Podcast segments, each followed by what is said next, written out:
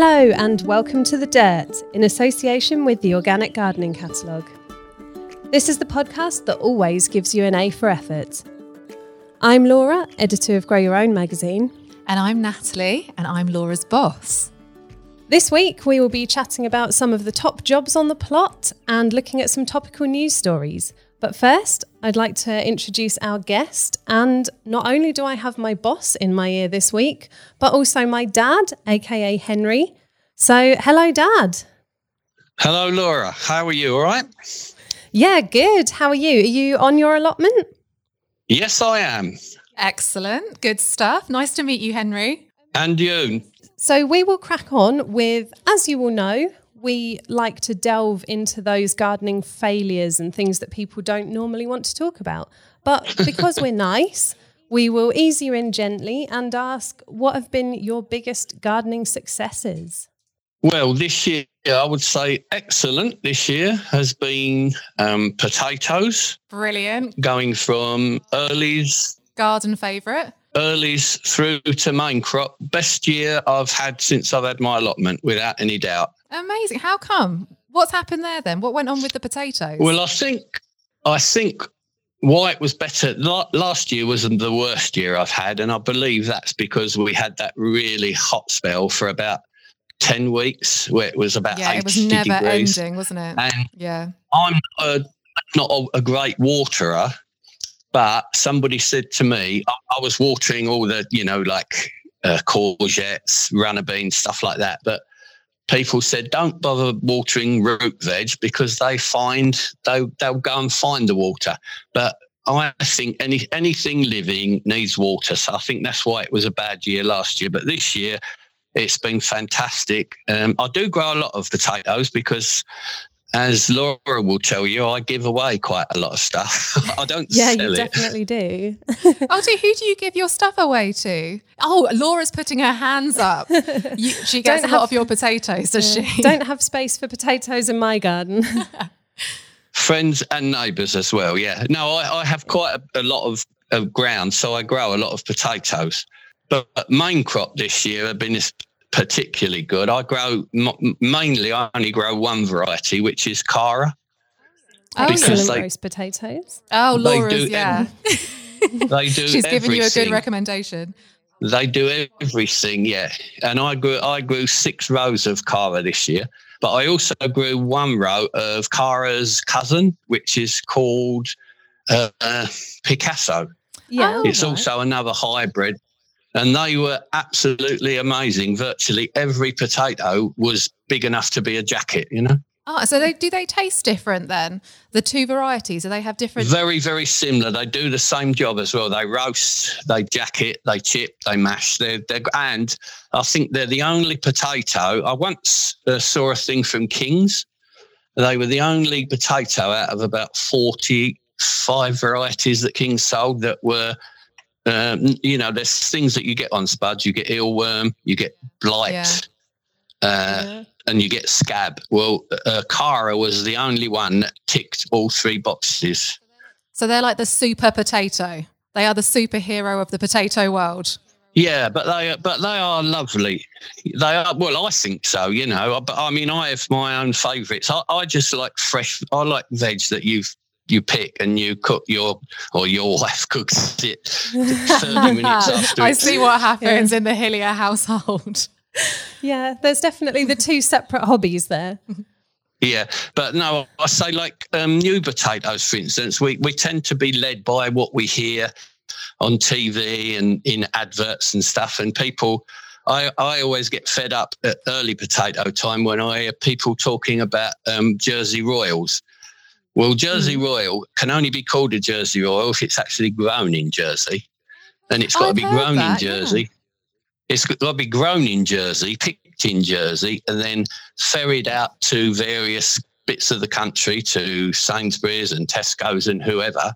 So by the time we get them, they're not for me new potatoes. Now I would say to somebody, get I'll bring you some Lady Christl. Yeah. And you cook them, you cook them 30 minutes after I've taken them out of the ground and you won't talk about Jersey Royals anymore. so, you know, we all, we all have our favourites, but say yeah. uh, potatoes this year have been brilliant. Also, this year, broad beans were were tremendous. I think we will have to cut you off there on successes, I'm afraid, and bring you around. I'm sorry to have to do this, but into the gardening failures. So, what's happened? Have there been any sort of funny stories or things that haven't gone well, or? Well, things that haven't well, gone Henry's well. so good, clearly. a dreadful, dread, no, dreadful year for all my alliums this year. Onions, yeah. I grew three different red, white, and golden, and I grew six different varieties of um, garlic, and I grew shallots. Now, the shallots were the only ones that weren't affected by this downy mildew stuff. Everything yeah. else, I think, I think out of three rows of onions and six different types of garlic, I think I got about not two dozen plants out of the lot, you know? So that was so a big how come failure. That happens? What happened there then? Um, what will you do next year? I think that? it's I think it's a soil borne thing because they say if you got downy mildew, mildew on an onion, you shouldn't grow anything there for, or I presume onions or any, but uh, for about six or seven years. Yeah. Oh, really? Okay. But I, I grew some onions last year and they were pretty good. Not great, but pretty good. And someone said, if you find a place where onions grow well, grow them there again. You know, like they always say you should move your stuff around, but onions are apparently different. But that that's probably the biggest failure this year. So was that a wider problem at, at your site? Like were your allotment neighbours suffering with it as well? A few people get it, yeah. And la- last year, with with another kind of the allium, the leeks, we got a thing called um, it's called allium leaf miner. It's a flat, it's a fly, a very small fly. The fly doesn't yeah. do any damage, but it lays these little eggs that eat their way into the lovely white part of the leek. Oh, sound horrible! And just ruins, absolutely ruined them. Uh, so do you lean on each other? no, yeah, you carry on. Henry, do not let me interrupt. You crack on. What were you saying? No, I was going to say a, a, failure that's nothing at all to do with big bad growing. Just just a big clumsy old farmer man that, that I am. um, I was. Um, we we're allowed twice a year, uh, twice a year, twice a month on on our allotment to burn. You know, to burn waste. Oh yeah, set yeah. a bonfire. yeah that you don't put in um, into your compost. And I was cutting down this year at the end of my um, broad bean stuff, and I had I had a real lot of broad beans this year. So obviously, I had a lot of plant to get rid of at the end, and I was cutting them down when they dried off to have a fire on either the first or the fifteenth of the month, whichever it was. And I was cutting them with a really nice pair of secateurs. Oh, I can see what's going to happen.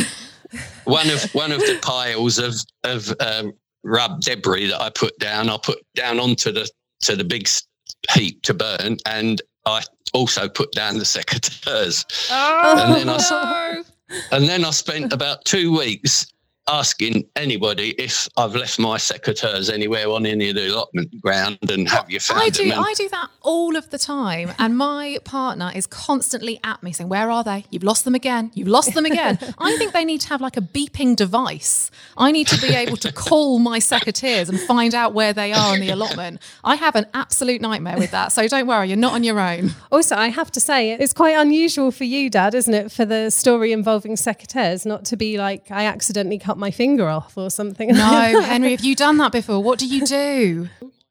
No, well, I don't mean next door my house, but my next door allotment person, he found them.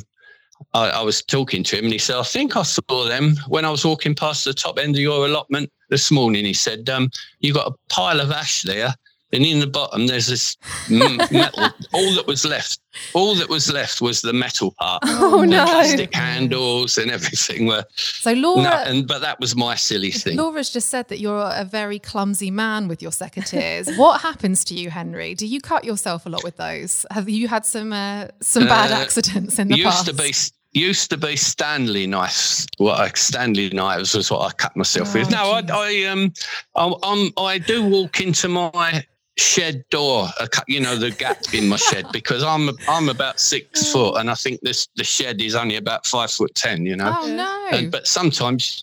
I think that's got to, something to do with my personality, the fact that I'm always bumping my head.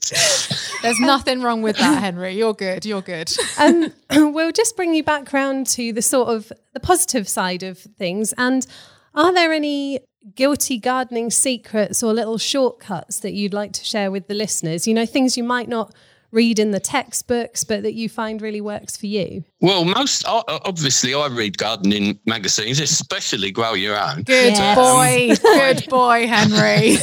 but I also I listen to old people that have that have um, tell me things about you know what you should do on an allotment, and uh, a couple of the things, well, a couple of the things actually involve broad beans. It's like it's like a broad bean story today, but.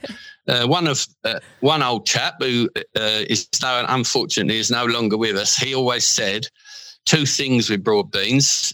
He he was an organic gardener anyway, but he said always plant Aquadulce Claudia, which are the obviously the, the winter hardy ones, and always plant them on the 5th of November. Yeah. Oh, Did that's you- interesting. Did you plant yours on the 5th of November?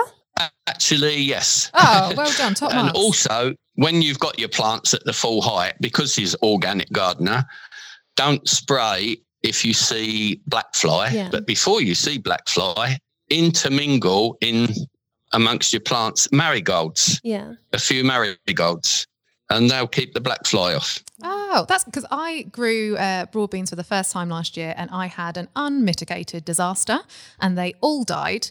So this year, marigolds. So I need to do that, do I? Just hop on the marigold train. Do you do you use the autumn? Do you plant in autumn or do you no, plant I did it in spring. in spring. So do you recommend so planting them on the 5th of November, get your strong plants going, and then I won't have this issue? Well, yeah, they they actually the the autumn planted ones um, are hardier, and I think because they've got through winter, because you'll find if you plant them now, they they you'll see them within a few weeks. But the, these little plants won't die. They can even be snowed on, and they get through. And I think that makes them more hardy. They don't get um, so much black fly as the spring planted ones do. Oh, right. That's my take home tip. That's my Henry tip of the day. That Thanks very much. Companion planting. Yeah, companion planting, getting my marigolds out. Brilliant. Thank you, Henry. Um, so just before we go, um, we just wanted to know what is the the best lesson that you've learned since you've been gardening? What's your one sort of big takeaway since you've been I would gardening? I would say duck when entering your shed, which should be your main lesson, but carry on. Well, I, I, my, my main things are uh, a I just love fresh vegetables. They're, Yeah. they're different to ones that have been in the shop for how many days, and also it's my it's my kind of gym. yeah. I don't I don't go to the gym and jog and pump iron. It's my you know it's my gym, and it's also my psychiatrist, I suppose. You know because. I'll get a kind of a mental pleasure out of out of digging the ground. Definitely. Well, thanks very much for that, Dad. I'm really looking forward to coming round for some roast potatoes soon. And for now, I'm just going to go back to the office and grab our deputy editor Blake and a couple of cups of tea, and we will have our team chat.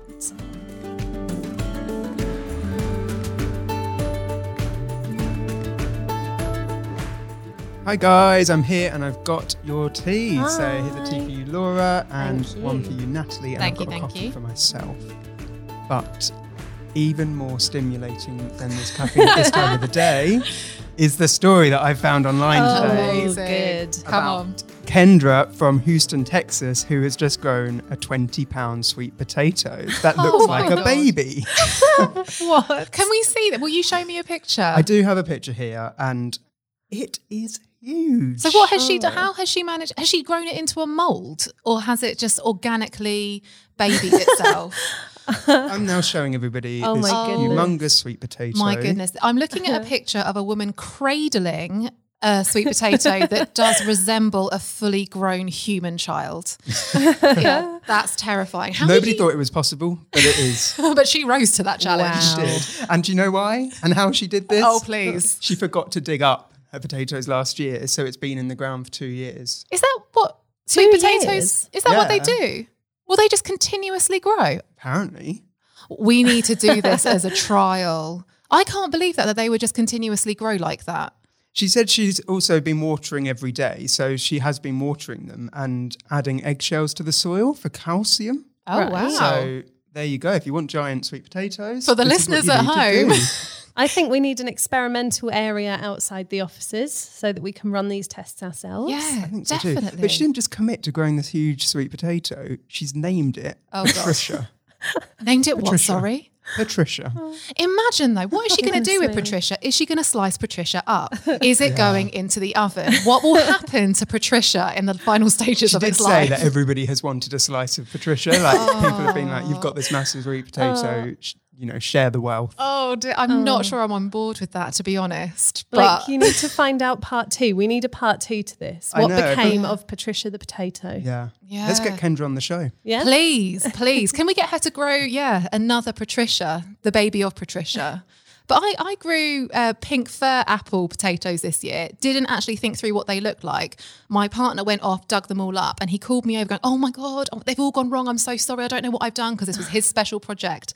Because when he dug them up, he thought that they looked like little blind bald mice because they're all really knobbly and they do look a little bit like deformed mice. And are you absolutely certain they weren't mice? They no, because I've I've eaten them since. Oh. so it's okay. It's okay.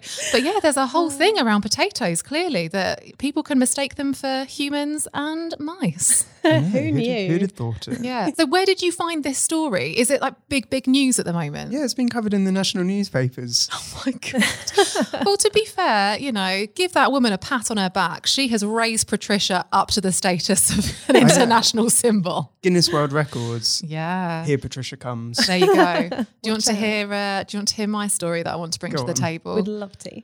It's the favourite of everything that I've ever seen around Grow Your Own. Alan Titchmarsh is facing up a campaign for Adidas for a dad shoe. Oh, I oh. saw this. So good. I do you know what? I love Alan Titchmarsh. I think if he wants to be a fashion icon, he goes and Why be not? that Yeah. fashion icon. I mean, I'm going to tell you now that the dad shoe, my dad would love that shoe. Would he? he would love it. Dad, if you're listening, Stylish and practical. they're coming your way. Yeah. What, what was it they called it? Horti-couture, Oh, wasn't it? That- I can't All take credit puns. for that. That was that was someone else's work. It's so good. there are straps there. I think there's Velcro. So much that a and dad Christmas could is around the corner, so get it on your Christmas list. Exactly. That's what Practical I'm saying. presents. Exactly. And there are also clothing within this line, many pockets. Oh, Many, many. My dad is a big fan of pockets as well. So It's just handy to have, like, you know, if you're in the garden, you need pockets. Yeah, exactly. I will say that the uh, campaign imagery around it is sensational in a word. It's Alan decked out in the gardening attire, pushing a mower on fake grass. Wow. Fake Well, grass. you know, maintain your fake grass as well, I suppose. Exactly. Look good doing it. I Yeah. think that is that's the take home from this. You need to look great, mow your fake grass, and crack on with a dad shoe. You can be Alan. You can be Alan, and why would you not want to be Alan? So that is my story, but I love it. Best Um, thing. So, sort of building from the whole Christmas present angle there, something that I've been thinking about this week, given that the big day is just around the corner. It's too close. Um, Yeah. There's been a lot recently about obviously reducing waste of all different sorts around Christmas and everything like that. So, that obviously quite a big topic for allotmenteers tends to be homegrown and homemade presents. Yeah. So, have you guys ever given homegrown presents or and have you ever received them and how do you feel about them? I really want to say that I have, and that I have some brilliant story about growing something for people, but I leave it too late every time. And I, so I always have these really great ambitions about I'm going to make and present and save loads of money, Mm. and it never happens. And Christmas Eve, there I am at the shops Scrabbling around. with all the other men busily like, rushing around getting the last minute presents. Do you know what? I have a tip for you. So a couple of years ago, me and about three or four friends said, right, we're all going to do hampers. And we all made two things, but made loads and then swapped around. So Oh, we amazing. shared everybody's things. So you don't have to kill yourself making 10 different types of chutney, which is a nightmare, I will tell you. Um, and then you get a lot of variety. which I really liked and low Sounds effort. manageable. Ma- Manageable, manageable, DIY. yeah, manageable DIY. My middle name. if I can uh, offer a certain thing for a hamper that I have to say I love and I've made, I make most Christmases, is um, I really love chilies. All different heats, all different shapes, all different sizes, all different colours. Then you end up with mountains of chilies, and what can you do with them?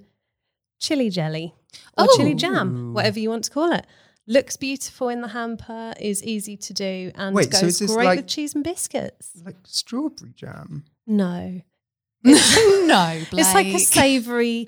You could say, for example, have it on like, say you were having like a bacon sandwich. You could put it on a Oh, bacon sandwich, or nice. have it with cheese and biscuits, or something like that, and it's really lovely. But the last time I made it, we put all different heats of chilies in there. So mm. sometimes you'll have a little bit, and it will be sort of fairly mild, and then the next mouthful will Oh. blow your head off. Do you do the really fancy thing and put like slices of the chili around the jar so that when you No. pour in, I want to be that person? I have never successfully done this. I think what I struggle with the most is that I am a real fiddler with things. Like I mm. can't bear stuff going on and me not fiddling around with it while I'm cooking. And you're not supposed to stir it. Oh. I have to leave the room because I can't be in the room and not stir it. I would be the same. I would just constantly want to be in there stirring it. yeah. Like, what will it actually do? I'll just give it a stir. It's like caramel, isn't it? That's what you're supposed to do with caramel, just hands off. well, I want to request some of your chili jam. ah, next time I make some, I Could we shall do- put some aside. Can we do chili jam roulette in the Yes. office? Oh, With different heat ratings yes. for each one. You don't know which one you're going to get. Should we do it on the podcast and we'll just cry? I mean, that's definitely an idea. I'm Maybe- such a option. wimp. I'm not trying to do this. Maybe we should map this idea out in some more detail now, back at our desks, while Rose has a look at some of the jobs on the plot. So over to our editorial assistant, Rose.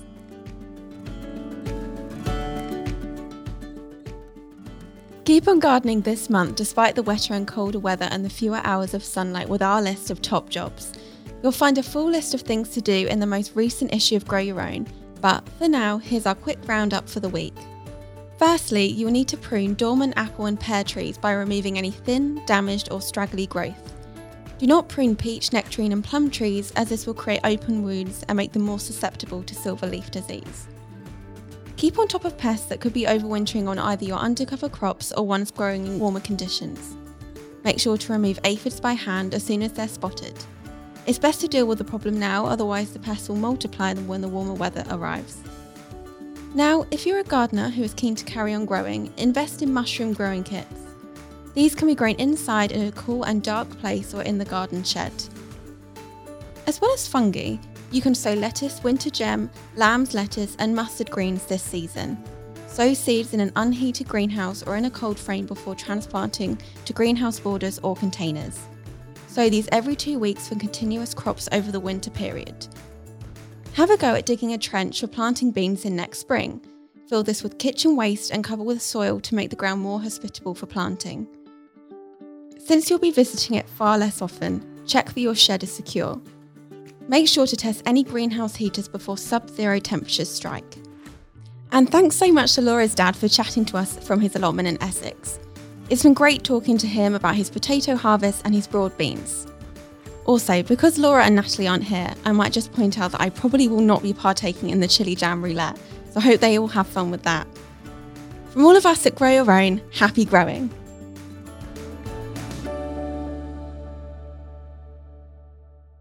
Thanks again for listening to The Dirt in association with the Organic Gardening Catalogue. Whether you're an accomplished organic grower or just interested in learning about growing in a more natural way, the Organic Gardening Catalogue is for you. They're the one stop shop for all things garden related. They've got a fantastic selection of seeds, plants, tools, and more. Be inspired by growing organic, whether it be in a garden, an allotment, or even on a city balcony. Visit organiccatalogue.com for more. And don't forget to subscribe to The Dirt for free to make sure you never miss an episode. We'd love it if you rate and review wherever you get your podcasts, and don't forget to tell your allotment neighbours. We have some really exciting guests coming up, and one of them could be you. Do you or someone you know have some great gardening advice, dirty gardening secrets, or funny disasters on the plot?